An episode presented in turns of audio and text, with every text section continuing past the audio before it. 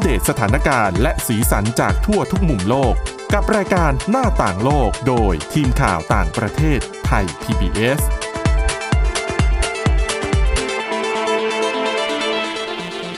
สวัสดีค่ะ คุณผู้ฟังต้อนรับเข้าสู่รายการหน้าต่างโลกค่ะ วันนี้พบกับดิฉัน สวรักษ์จากวิวัฒนากุลและคุณวินิษฐาจิตกรีค่ะ สวัสดีค่ะ เอาละค่ะสำหรับเรื่องราวในรายการหน้าต่างโลกของเราวันนี้ จะเป็นเรื่องเกี่ยวกับการรับประทาน ใช่ นะคะ ก็มีทั้งดีและมีทั้งไม่ดีเดี๋ยวไปเริ่มที่ของคุณวินิษฐาก่อน ก็ใกล้จะช่วงเที่ยงแล้ว หลายคนอาจจะหา ค่ะ อะไร คิดอยู่ว่าจะรับประทานอะไร อือหือ แล้วถ้าใครไม่มีเวลา ค่ะ ก็ไปร้านสะดวกซื้อ อ่าใช่ ไปเจออะไรง่าย ๆ แบบไส้กรอกบ้างอะ อ่า แซนด์วิช ไส้แฮม ค่ะบะหมี่ข้าวปั้น โอ้โ เยอะแยะไปหมด สารพัดนะคะ แล้ว ค่ะ อาหารสำเร็จรูปที่เป็นกล่องๆ แบบใส่ไมโครเวฟเนี่ย อืม ก็เยอะแยะ มีให้เลือกไปหมด แถมรสชาติดีต่างหาก ใช่ ถูก ค่ะ ปากเค็ม รสชาติเข้มข้น แต่ว่า ค่ะ หลายคนก็รู้ๆอยู่ว่าอาหารที่เรา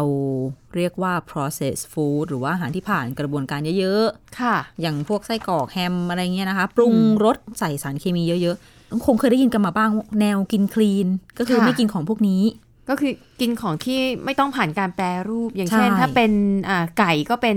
เนื้อไก่แล้วอาจจะเอาไปนึ่ง เอาไปทอด เป็นผักก็เป็นผักสดแล้วอาจจะไปตุนไปต้มไปอะไรแบบนั้น คือปรุงแบบให้น้อยที่สุด ค่ะ ให้ง่ายที่สุด อันเนี้ยก็รู้อยู่แล้วแหละว่าคลีนเนี่ยมันดีกว่า แต่ว่า ใช่ เรื่องเนี้ยจะมาเล่าให้ฟังว่า กินอาหารแปรรูปเนี่ยมันแย่แล้วมันแย่ขนาดไหนบ้าง อืม เพราะว่า ค่ ตอนนี้มีผลการทดลองที่เขา เรียกว่าเป็นการยืนยันครั้งแรกเลย ว่าอาหารที่ผ่านการปรุงแล้วก็แปรรูปมามากเป็นพิเศษ ค่ะ มันมากกว่า processed food ธรรมดา ภาษาอังกฤษเขาเรียกว่า ultra processed food คือแบบ อืม ปรุงรสมามากๆ แปรรูปมาอย่างหนักเนี่ยนะคะ ค่ะ จะทำให้คนที่กินเข้าไปเนี่ย รู้สึกอยากอาหารเพิ่มขึ้น นอกเหนือจากที่มันไม่ดีกับสุขภาพแล้วนะ ค่ะ อยากอาหารเพิ่มขึ้นและสุดท้ายจะลงเอยด้วยการกินมากกว่าที่ควรจะกินเฉลี่ย อ๋อค่ะ วันละมากกว่า 500 แคลอรี่ เพราะว่าไอสารเคมีที่มันอยู่ในการปรุงแต่ง มันทำให้เราหิวมากขึ้นยิ่งกินยิ่งหิวแบบนั้น แล้วกินก็อร่อยด้วย อืม ทำให้มี ค่ะ แนวโน้มที่จะกินจุมากขึ้น โอเคค่ะ เขาเป็นผลงานของทีมวิจัยจากสถาบันสุขภาพแห่งชาติที่สหรัฐอเมริกานะคะ ทดลองใช้วิธีแบบนี้ อืม อ่านำอาสาสมัครมา 20 คนค่ะ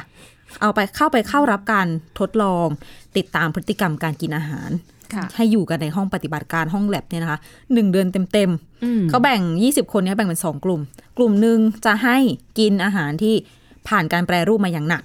อีกกลุ่มหนึ่งให้กินแต่อาหารธรรมชาติไม่ผ่านการแปรรูปที่เราคุย ค่ะ ๆกันไป เสร็จแล้ว พอครบ 2 สัปดาห์สองกลุ่มเนี้ยเขาสลับกัน ค่ะ กลุ่มที่กินคลีน อืม ก็ไปกินของแปรรูปแทน แล้วก็อาหารที่ทั้งฝั่งคลีนและฝั่งแปรรูปเนี่ย เขาบอกว่าเขาทดสอบตรวจสอบกันมาแล้วว่ารสชาติความอร่อยอะ่ะ เหมือนเหมือนกัน อืม คือคลีนก็จริง แต่ก็มีแป้งน้ำตาลไขมันใยอาหารน่ะใกล้เคียงกับของแปรรูป ค่ะ เสร็จแล้วกลายเป็นว่าทีมผู้วิจัยเนี่ย สังเกตมาได้ผลมาว่า ช่วงเวลาที่อาสาสมัครเนี่ยได้กินอาหารที่ผ่านการแปรรูปมาเยอะๆเนี่ย ค่ะ เขาจะกินจุมากขึ้น อื กินมากกว่าปกติ ค่ะ วันละเฉลี่ยวันละ 508 แคลอรี่ แล้วก็น้ำหนักตัวเพิ่มขึ้น 1 กิโลกรัม อืม เพราะว่ากินเกินทุกวัน อย่าง ค่ะ ผู้หญิงก็ 1,500 แคลอรี่กิโลแคลอรี่ ค่ะ ต่อวัน อืม ใช่ ผู้ชายก็สัก 2,000 อ่าฮะ หรือว่าผู้หญิงที่อย่างดิฉัน ไม่ค่อย ค่ะ ขยับตัวเท่าไหร่ เขาก็ให้กินสักพันสอง อืม แล้วถ้าเกินไปอีก 500 ก็สะสมเข้าไปเรื่อยๆเรื่อย ค่ะ ๆนะคะ อืมฮึ ด็อกเตอร์ที่นำทีมวิจัยเนี่ยชื่อว่าเควินฮอล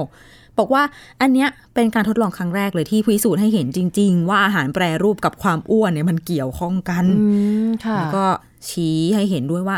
จริง ๆ แล้วอาหารแปรรูปแบบเนี้ย มีส่วนทำให้เกิดโรคอ้วนในหมู่ประชากรจำนวนมากในโลกนี่ด้วยนะคะ อืมฮึค่ะ ก่อนหน้านี้คือที่อเมริกาเนี่ยเคยมีงานวิจัยมาก่อน ว่าโรคอ้วนที่เขาใช้คำว่าแพร่ระบาด อืม คือชาวอเมริกันเป็นโรคอ้วนกันเยอะ ค่ะ เกิดจากการกินอาหารมากเกินควรประมาณวันละ 200ถึง300 กิโลแคลอรี่ แต่เอาเข้าจริงๆแล้ว ม อันเนี้ยเพิ่มไปตั้ง 500 อืม อืมความกินจุที่มันเพิ่มขึ้นเนี่ย ค่ะ แล้วสาเหตุที่ทำให้อาหารแปรรูปมีผลเสียต่อสุขภาพ อาจจะเป็นเพราะว่าไปส่งผลกระทบต่อฮอร์โมนที่ควบคุมความรู้สึกอยากอาหารค่ะ อืม คื ค่ะ อฮอร์โมนชื่อว่า PYY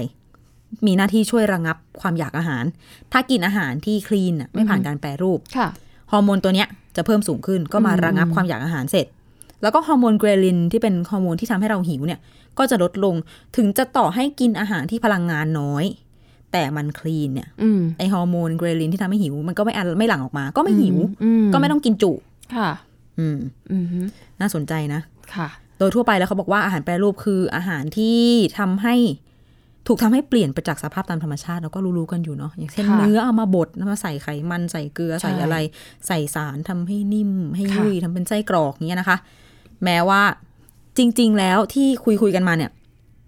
คำว่าอาหารแปรรูปอย่างหนัก เขาบอกว่ายังไม่มีคำนิยามแบบเป๊ะ อืม ๆยังถกเถียงกันอยู่ ค่ะ แต่ดรฮอลที่เป็นหัวหน้าการวิจัยเนี่ยบอกว่าสังเกตง่ายๆ ให้ดูฉลากสินค้าแบบนี้ ค่ะ ถ้ามีส่วนผสมในอาหารที่คุณอ่านแล้วรู้สึกว่าอ่านไม่ออก อืม ออกเสียงแทบจะไม่ถูกชื่อยากๆเนี่ย ค่ะ น่าสงสัยแหละ ม หรือ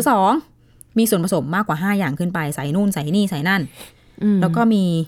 ส่วนผสมในอาหารที่คนแบบคุณพ่อคุณแม่คุณปู่คุณย่าไม่ไม่ถือว่าเป็นของกินได้ อืมฮึ เช่นสารเคมีต่าง ค่ะ ๆ เดี๋ยวไว้สังเกตกันดูไว้ครั้งหน้าที่จะซื้อของกิน อ่าฮะ ว่ามี ะคะ เหล่านี้ไหมนะคะ แล้วก็จริงๆ สาเหตุหนึ่งที่เขาต้องแปลรูปเยอะๆ เนี่ย บางทีมันเป็นเพื่อการลดต้นทุนด้วย ใช่ นะคะ อย่างที่เราทราบมา มันก็จะมีเบอร์เกอร์ของบางยี่ห้อเนี่ย คือเขาว่าเอาเศษเนื้อมาทำ อ่ะ นะแต่มันก็ต้องมีการใส่สารเคมีปรุง ใช่ แต่งสารนู่นนั่นนี่เพื่อให้มันดูดูดีดูมีคุณภาพ ให้รสชาติดี ใช่ แล้วอีกอย่างหนึ่งต้องเก็บได้นานด้วย ถูกต้อง ส่งไปขายทั่วประเทศก็ อืม ซับซ้อนไปอีก ค่ะ ดังนั้นเนี่ยจริง ๆ เราก็ถือว่าโชคดีเราอยู่ในเมืองไทยเป็นเมืองที่มีผลิตผลทางการเกษตร เนื้อสัตว์มันก็อุดมสมบูรณ์ ค่ะ เราเนี่ยสามารถเลือกวัตถุดิบสดๆ จากท้องตลาด แล้วบ้านเราเนี่ยโชคดีคือเราไม่ได้มีแบบหิมะตกหนัก อ่า เหมือนในหลาย ๆ ประเทศที่พอหิมะตกหนักปุ๊บเนี่ยไอ้พืชผักพวกเนี้ยมันจะไม่มีเลย ค่ะ เพราะว่ามันจะถูกหิมะทำลาย แต่เมืองไทยอ่ะมีให้กินตลอดทั้งปี แต่จะเลือกกินไหม ใช่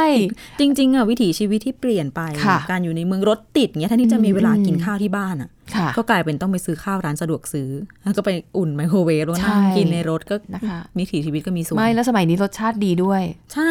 นะ ต้องยอมรับว่าอร่อย ไม่ จ ใช่ ริง ค่ะ ๆ เขาคิดมาดีค่ะ อ่ะแต่นั่นแหละ ถ้าเลือกได้ นะคะ ก็ซื้ออาหารมาปรุงเองอุ๊ยเดี๋ยวนี้มีกรรมวิธีเยอะแยะเซิร์ชอินเทอร์เน็ตเซิร์ช YouTube มันมีสอนวิธีทำอาหารแบบคลีนคลีนๆทำง่ายๆแหมบางคนอาจจะอ้างอุ้ยฉันอยู่คอนโดฉันไม่มีเวลาแต่ทำได้ ต้องลองดู ต้องลองดูก่อนนะคะ ค่ะ อ่ะแล้วก็เรื่องอาหารที่น่าสนใจมันยังไม่หมดยังมีอีกเรื่องหนึ่งนะคะ ตอนนี้เนี่ยในต่างประเทศมันกำลังมีกระแสอันนี้มาแรงมาก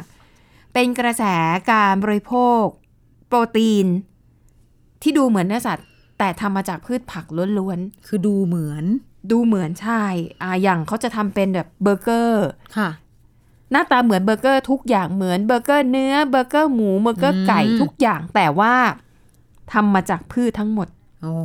นะคะ แล้วตอนนี้เนี่ยจริงๆมันก็หลายปีแล้วนะคะ ในต่างประเทศก็มีบริษัทที่ทำผลิตภัณฑ์แบบนี้โดยเฉพาะ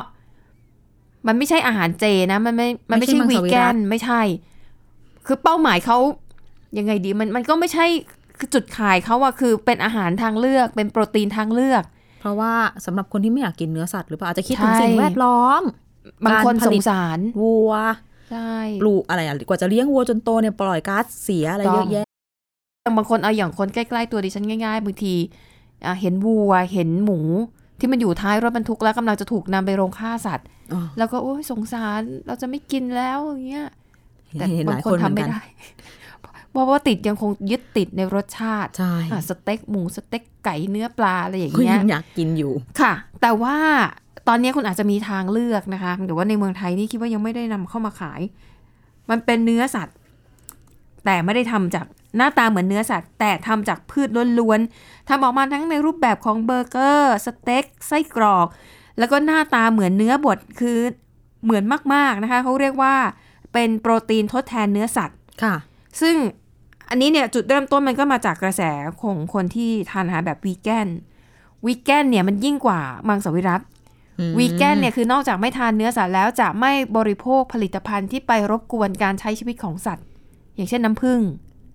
คือนมก็ไม่ดื่ม นมไม่ได้ ชีสก็ไม่ได้ น้ำผึ้งก็มาจากผึ้ง ใช่เพราะน้ำผึ้งก็ถือ ไม่ ว่าไปเอามาจากหลังผึ้งซึ่งไปรบกวนการใช้ชีวิตของมัน เอืม ดังนั้นวีแกนเนี่ยจะจะหนัก ยิ่งกว่า คืออาหารของกินเนี่ยจะหายากยิ่งกว่า ค่ะ มังสวิรัตนะคะ แ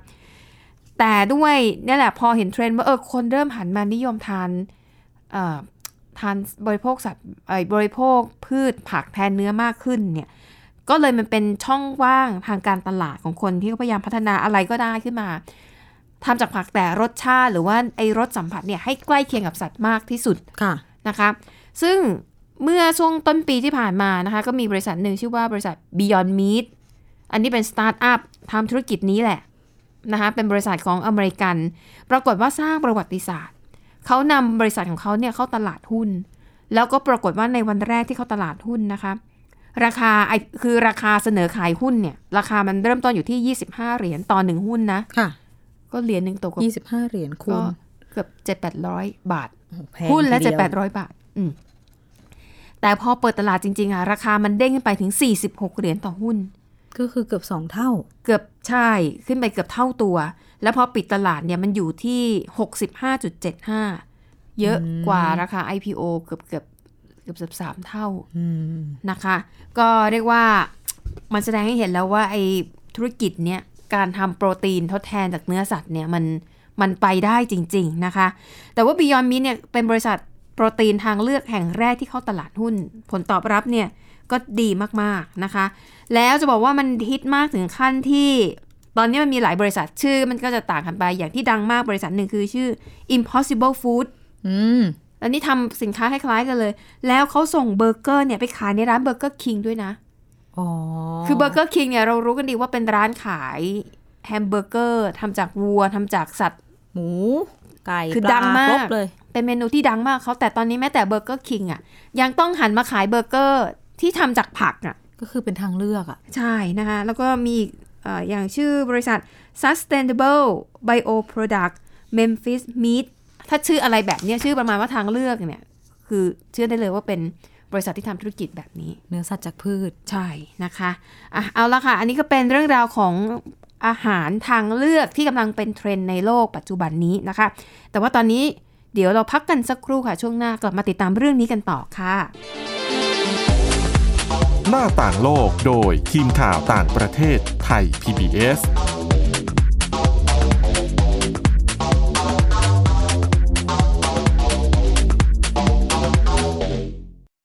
อยู่ที่ไหนก็ติดตามเราได้ทุกที่ ผ่านช่องทางออนไลน์ จากไทย PBS Digital Radio ทั้ง Facebook Twitter Instagram และ YouTube Search คำว่าไทย PBS Radio แล้วกดไลค์หรือ Subscribe แล้วค่อยแชร์กับคอนเทนต์ดี ๆ ที่ไม่อยากให้คุณพลาดอ้อเรามีให้คุณฟังผ่านพอดแคสต์แล้วนะ มากกว่าด้วยเวลาข่าวที่มากขึ้น จะพัดพาเอาฝุ่นออกไปได้ครับ มากกว่าให้คุณทันในทุกสถานการณ์ ตามที่กฎหมายดังกล่าวกำหนดเอาไว้ มากกว่ากับเนื้อหาเที่ยงตรงรอบด้าน นำมาใช้ในคดีเมาแล้วขับ มากกว่าในทุกทางออกของสังคม ป้องกันไม่ให้ปัญหาเกิดขึ้น มากกว่ากับข่าวรอบวันในทุกมิติ เครนก่อสร้างเกิดอุบัติเหตุขึ้น มากกว่าด้วยการวิเคราะห์ที่ตรงจุด ความพยายามของภาครัฐที่จะแก้ปัญหา และมากกว่ากับทีมข่าวมืออาชีพ ข่าวไทย PBS ให้คุณได้มากกว่า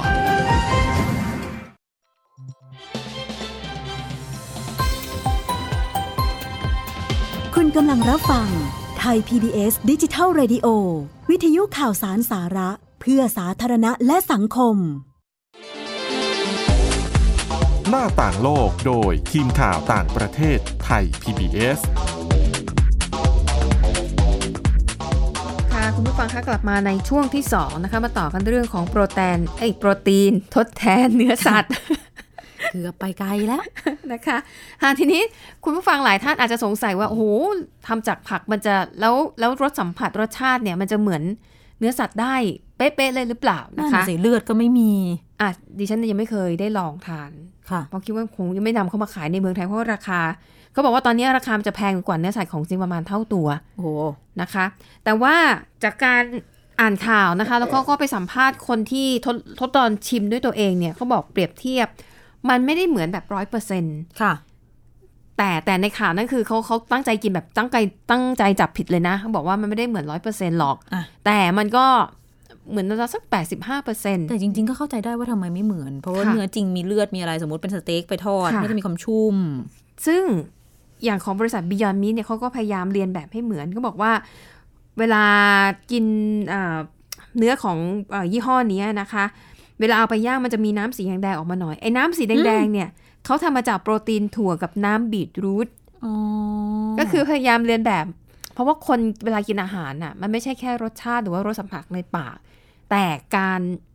ตกแต่งอาหารรูปร่างหน้าตาของอาหารก็มีส่วนช่วย เหมือนมีกิมมิค อ่ะใช่นะคะ แล้วเขาก็บอกว่า โอเคหนึ่งนอกจากมันไม่ได้ทำมาจากเนื้อสัตว์ หรือว่าเป็นการอ่ะช่วยชีวิตสัตว์ฆ่าสัตว์น้อยลงช่วย ค่ะ รักสิ่งแวดล้อมแล้วเนี่ย ในตัวของโปรตีนทดแทนเนี่ย มันมีไขมันอิ่มตัวน้อยกว่าสัตว์คอเลสเตอรอลเนี่ยก็ไม่มีเพราะว่ามันทำมาจากพืช อ่า นะคะแล้วก็เมื่อเรื่องของไขไขมันอิ่มตัวอะไรต่อมีอะไรเนี่ยมันเหมาะกับคนรักสุขภาพมาก ๆนะคะ ดังนั้นอันนี้ถือว่าเป็นอนาคตที่เอ่อน่าจะไปได้ไกลนะคะ ซึ่งอย่าง Beyond Meat เนี่ยเขาบอกกฏว่าก็มีคนดังระดับโลกหลายคนที่เขาร่วมลงทุนด้วยนะคะ เอาอย่างที่เราคุ้นชื่อกันก็คือ Leonardo DiCaprio อ่า พระเอก อ่าพ ของ ระเอ เรา กนะคะอ่าแล้วก็ยังมีอดีต CEO ของบริษัทแมคโดนัลก็มีบิลเกตก็ร่วมลงทุนด้วย แสดงว่าเขาเห็นอนาคตในธุรกิจนี้ อือหือ บางคนกลุ่มนี้มีวิสัยทัศน์อยู่แล้วอะเนาะ ใช่นะคะ แต่ปัญหาตอนนี้คืออย่างที่บอกราคาของเนื้อสัตว์ทดแทนแบบเนี้ยเมื่อเทียบกับที่ทำจากเนื้อสัตว์จริงๆอะ่ะไอทำจากผักเนี่ยมันแพงกว่าหลายเท่านะคะ แล้วก็อีกประเด็นหนึ่งที่ก็กำลังเป็นสิ่งที่ Beyond Meat เนี่ยถูกโจมตีนะคะนั่นก็คือบอกว่า Beyond Meat เนี่ยเขามีพันธกิจนะคะว่าต้องการที่จะผลิตสินค้าเพื่อความยั่งยืนของสิ่งแวดล้อม ค่ะ ก็คือทำได้ระดับหนึ่ง แต่ก็ยังมีบางคนติว่า แต่ว่าไอ้แพ็กเกจจิ้งที่เขาใช้บรรจุผลิตภัณฑ์เนี่ยไม่ว่าจะเป็นไอ้ที่ดูเหมือนไส้กรอบเป็นสเต็กเนี่ย คุณก็ยังทำมาจากพลาสติกนะ ก็ไม่ใช่รักษาสิ่ง มั แวน ด ก็ ล้ ไม่ อม ได้ ละ รักษาโลกนะนะคะ แต่ทางบริษัทก็บอกว่าก็ยอมรับ แต่ว่าในตอนเนี้ยมันก็ดูจะไม่มีทางเลือกอื่น อ๋อ ถ้าเราไม่ใช้พลาสติกมาเป็นแพ็กเกจจิ้งใส่สินค้า แล้วมันจะใช้อะไรทดแทนมันก็ยังไม่มี แล้วเราถ้าไม่ห่อด้วยพลาสติกเนี่ย การควบคุมคุณภาพ มันก็จะไม่ได้มาตรฐาน ค่ะ นะคะ แต่ว่าอ่ะทาง CEO ของบริษัทนี้เนี่ยก็บอกก็ก็ยอมรับว่าเป็นปัญหาและพยายามที่จะหาทางเลือกอื่นที่อนุรักษ์สิ่งแวดล้อมให้ได้มากที่สุด แต่มันก็ต้องควบคู่ไปกับการทำธุรกิจให้รอดด้วย รวมถึง จะหาทางลดราคาสินค้าที่ตอนนี้เนี่ยยังถือว่าแพงมาก ทำยังไงถึงจะให้ถูกลงเพื่อที่คนทั่ว ๆ ไป จะสามารถซื้อมารับประทานได้โดยไม่ลำบากมากนัก แต่จริง ๆ ก็เข้าใจได้ว่าทำไมถึงแพงอย่างที่บอกถ้าแบบ ค่ะ ไปหาบีทรูทมาผสมให้เหมือนมีเลือด มีกิมมิกมีรายละเอียดขนาดนี้ออกมา อันนี้ฝั่งอเมริกา ฝั่งอังกฤษฝั่งยุโรปก็มีนะคะ ค่ะ คล้ายๆกันชื่อว่าโนวามีดอันนี้ทำเนื้อจากพืชเหมือนกัน แต่ ค่ะ ว่ากิมมิคของฝั่งโนวามีดฝั่งยุโรปเนี่ยคือ เป็นการใช้เครื่องพิมพ์สามมิติ อืม ในการสร้างสเต็กคือ แล้วทำไมต้องใช้เครื่องพิมพ์สามมิติ มันจะ เหตุ ยาก ผล ไป มันอยู่ หเปล่า ตรงนี้ คือตัววัตถุดิบที่ ค่ะ เป็นให้นึกภาพเป็นเหมือนครีม อืม ที่จะเอามาแทนเนื้อเนี่ย เขาทำมาจากข้าว ถั่ว ชนิดต่างๆ แล้วก็มีสาหร่ายเอามารวมกัน ค่ะ แล้วก็ไปใส่เครื่องพิมพ์สามมิติทำไมต้องใช้เครื่องพิมพ์สามมิติ เป็นเพราะว่าคนที่ผลิตเจ้าของบริษัทเนี่ยเขาเชื่อว่า ถ้าคุณจะกินสเต็กเนื้อจริง ๆ มันก็จะมีแบบใยกล้ามเนื้อ อ่าฮะใช่ ต ใช่ ่างๆ ไม่ใช่ ค่ะ แบบไม่ใช่เนื้อบด ค่ะ เป็นเนื้อชิ้น ดังนั้นเครื่องพิมพ์สามมิติเทคโนโลยีที่เขาเอามาใช้เนี่ยมันเป็นเป็นเทคเครื่องพิมพ์สามมิติแบบเดียวกันกับที่เขาใช้สร้างอวัยวะเทียม อ๋อ ก็จะมีเหมือน หื เป็นใยกล้ามเนื้อเหมือนกัน ค่ะ ถ้าเห็นภาพนะคะ มันจะเป็นการแบบค่อยๆพิมพ์ทีละเส้นที เอา ละ เรีย เส้ ก น ว่าเรียนแบบให้เหมือนทุกอนู เหมือนแบบถักทอขึ้นมา โอ้โห ให้เป็นสเต็ก แล้วต้นทุนมันจะสักราคาขายจะ เรื่อ สัก งรา เท่าไห คา ร่ เนี่ยเขาไม่ได้บอกไว้แต่ว่า ค่ะ หน้าตาที่ออกมามันจะบางๆหน่อย อืม แล้วก็สีน้ำตาลน้ำตาลเหมือนถั่ว ค่ะ นะคะ แต่ก็ถือว่าเป็นมิติใหม่ของการ รับประทานสเต็ก ค่ะ ก็บอกว่าไม่ใช่เนื้อบด ไม่ใช่เอามาอัดก้อนกันแต่ อืมอืม เป็นสเต็กจริง ๆ อืม ที่ทำจากพืชแล้วก็ ค่ะ หลายคนสนับสนุน เพราะว่าอ่าอย่างจะไม่ต้องไป สมมติจะกินวัวจริง ๆ กว่าจะเลี้ยงวัว กว่าจะ อ่า ขนส่งเลี้ยงวัวก็ปล่อยก๊าซที่ ก๊าซ ไม่ มี ดี เทน ใช่ อ่าทำให้เกิดภาวะโลกร้อนมากขึ้น ถูกต้อง ม ขนวัวไปขาย ค่ะ ก็น้ำมงน้ำมันอะไรต่างๆนา อื นา ม เป็นแมลงก็อาจจะยังเป็นทางเลือกอีกอย่างหนึ่งแต่ก็ ถ้าเป็นคนที่เป็นวีแกน ค่ะ ก็กินไม่ได้ ก็ไม่ได้อีก อืม อ่ะ เนาะก็โลกนี้ก็มีอะไรใหม่มาเรื่อยๆนะคะ เราก็ต้องแบบอัปเดตตามให้ทัน เดี๋ยวรอให้มาใกล้ๆตัวแล้วก็ราคา ค่ะ จับต้องได้เดี๋ยวจะชิม หาชิมดูนะคะ สนใจเหมือนกัน ค่ะ ว่ารสชาติเป็นยังไง ทุกวันนี้ก็กินโปรตีนเกษตรไปก่อนแล้วกัน ก็โปรตีนจากเนื้อเนี่ยแหละค่ะ ค่ะ มีอีกเรื่องหนึ่งที่เป็นเรื่องของการรับประทานเหมือนกันเขาบอกว่า อันนี้ต้องบอกว่าไม่ได้เป็นการตั้งใจกินนะ อือฮึ เพราะว่ามีผลการศึกษาล่าสุดว่ามนุษย์เนี่ย กิน หรือว่ารับไมโครพลาสติก เข้าไปใน ค่ะ ร่างกาย นับแสนเป็นแสนแสนอนุภาคต่อปีไมโครพลาสติก ต่อคนเหรอคะ ต่อคนค่ะ อืม คนผู้ใหญ่เนี่ย กินอาหารเข้าไป แล้วก็มีไมโครพลาสติกปนเปื้อนอยู่เนี่ย อือฮึ ตั้งแต่ห้าหมื่นอนุภาคขึ้นไป อันนี้เป็นผลการศึกษาล่าสุดจากทีมนักวิทยาศาสตร์ที่มหาวิทยาลัยวิกตอเรียของที่แคนาดา อืม เขาบอกว่าคนคือเผลอกลืนเข้าไปบ้างแหละ หายใจเข้าไปบ้าง เพราะว่ามีไมโครพลาสติกอยู่ในอากาศเหมือนกัน โอ้ค่ะ แปะรวมแล้วที่กินเนี่ยที่บอกว่าเผลอกินปน ค่ะ กับนู่นกับนี่เข้าไปเนี่ยประมาณห้าหมื่นขึ้นไป อืม แต่หายใจบวก ค่ะ รวมเข้าไปกันแล้วกลายเป็น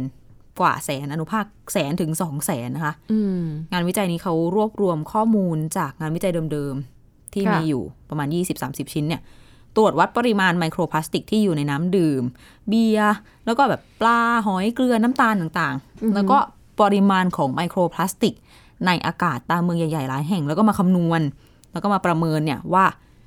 ปริมาณของไมโครพลาสติกที่เข้าสู่ร่างกายของแต่ละคนในหนึ่งปีเนี่ยมากแค่ไหนก็เลยได้ผลมาอย่างที่บอกไปเนี่ย อืม แค่การกินก็ห้าหมื่นกว่าแล้ว ค่ะ อันนี้สำหรับผู้ใหญ่ ถ้าเป็นเด็กจะน้อยลงมาหน่อยประมาณสี่หมื่น ค่ะ แต่ก็ยังจริง ๆ แล้วยังไม่ได้ไปตรวจวิเคราะห์ พวกแบบผักผลไม้ ไม่รู้ว่าจะมีปนเปื้อนด้วยหรือเปล่า ใช่อาจจะมีมากกว่านี้อีกนะคะอันนี้ ค่ะ คิดแค่คร่าวๆ จากอาหารส่วนหนึ่งที่คนกินเข้าไป อื ประมาณแค่สิบห้าเปอร์เซ็นดังนั้นคือถ้าเอามาคิดให้ครอบคลุมทั้งหมดเนี่ย อย่างที่บอกไปก็อาจจะเป็นแสนอนุภาคทีเดียว อืม ยกตัวอย่างอย่างเช่น เราดื่มน้ำจากขวดพลาสติกเป็นประจำกันอยู่แล้ว ค่ะ โอกาสของคนที่ดื่มน้ำจากขวดพลาสติก จะได้รับไมโครพลาสติกเข้าสู่ร่างกายก็มากกว่าคนอื่นหลาย ๆ เท่า เพราะมันปนเปื้อนอยู่ในขวดน้ำพลาสติก อ้าว มากกว่าในน้ำประปาปกติ อ้าว อ้าวแล้วจะทำยังไงน้ำประปาก็ เราก็ไม่รู้อีกแหละ คือถ้าเป็นเมืองนอกเนี่ย ระบบน้ำประปาเขาเนี่ยมีมาตรฐาน อ่ะ มั่นใจในความปลอดภัยได้ แต่ถ้าเป็นเมืองไทยตอนเนี้ยก็เรายังไม่เชื่อใจในคุณภาพ เขาบอกว่าน้ำประปา ของน้ำ ดื่มได้ ก็เราไม่กล้าดื่มไง เราเชื่อว่าถ้าออกจากโรงงานมันดื่มได้ แต่มันผ่านท่อมาถึงบ้านเรา เราเริ่ม ใช่ เราเริ่มไม่เอาละ ดังนั้นธุรกิจน้ำดื่มในประเทศไทยถึงได้ขายดี ใช่ โดยเฉพาะอย่างยิ่งอ่ะคนที่อยู่ตามบ้านหรือตามคอนโดมิเนียม ค่ะ ก็เครื่องน้ำดื่มแต่ละยี่ห้อก็ทำนี่เลยเป็นส่งเป็นแกลลอนใหญ่ๆเลย ยังไงก็ต้องซื้อ เออ ไม่อย่างนั้นก็คือต้องเสียเงินซื้อเครื่องกรองน้ำ ถูกต้อง ที่ราคาก็ถ้าจะเอาให้ดีก็ไม่ได้ถูกนะ ซึ่งอันนี้เป็นผลวิจัยในต่างประเทศใช่ไหม ใช่ค่ะ ซึ่งดูเหมือนเขามีทางเลือกไงเขาจะดื่มจากก๊อกหรือจากขวดก็ ได้ แต่ถ้ามาเมืองไทยอ่ะดิฉันเชื่อว่าไม่มีใครดื่มจากก๊อกแบบ ยัง ตร ไง ง ก็ ตร ต้ ง องซื้อขวด ใช่ จริง ๆ รู้จักบางคนที่อยู่ต่างประเทศก็บอกว่า จากก๊อกแท็บวอเตอร์ที่เขาบอกเนี่ย ค่ะ เขาก็ไม่ดื่มกัน เขา นะ ก็ไม่กล้าดื่ม เขาจะดื่มเช่นบางคน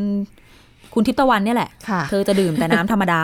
เอ ห อ รือน้ำอุณหภูมิห้องหรือน้ำเย็น ค่ะ ถ้าเป็นน้ำร้อน เธอบอกว่ามันจะต้องผ่านฮีตเตอร์ของอาคารก่อน ซึ่งไม่ไว้ใจ ซึ่งธ เหรอ ใช่ซึ่งเธอบอกว่ามันจะไม่ อืม ไม่สะอาด ค่ะ แล้วเป็นท่อโลหะอย่างนี้ เธอก็ เออ บอกว่าน้ำร้อนแท็บวอเตอร์น้ำร้อนจากก๊อกที่เมืองนอกอย่าไปดื่ม อ้าวเหรอ อ่า อันนี้เป็นผู้มีประ อ่ะ สบ อย่าง การ บาง ณ์ ทีเราไปญี่ปุ่นอย่างเงี้ยญี่ปุ่นเขาเอ่อโรงแรมญี่ปุ่นเขาไม่มีขวดน้ำให้ ใช่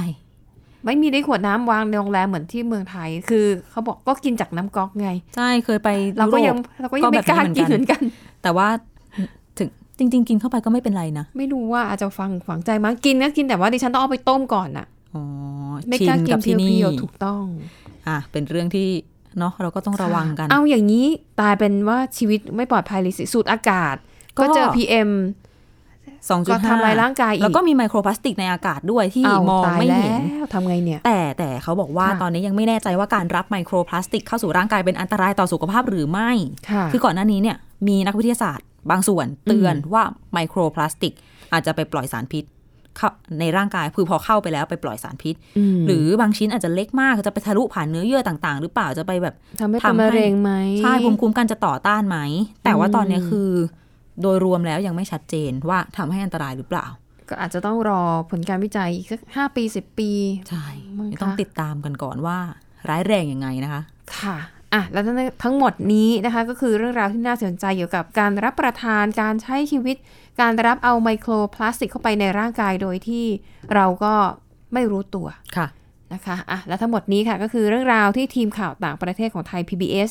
นำมาเสนอในรายการหน้าต่างโลกนะคะ ก็หวังว่าจะเป็นประโยชน์กับคุณผู้ฟังค่ะสำหรับวันนี้หมดเวลาแล้วนะคะ เราสองคนพร้อมด้วยทีมงานลาไปก่อน พบกันใหม่ในครั้งหน้า สวัสดีค่ะ สวัสดีค่ะ ติดตามรับฟังรายการย้อนหลังได้ที่เว็บไซต์และแอปพลิเคชันไทย PBS Radio ไทย PBS ดิจิทัล Radio วิทยุข่าวสารสาระ เพื่อสาธารณะและสังคม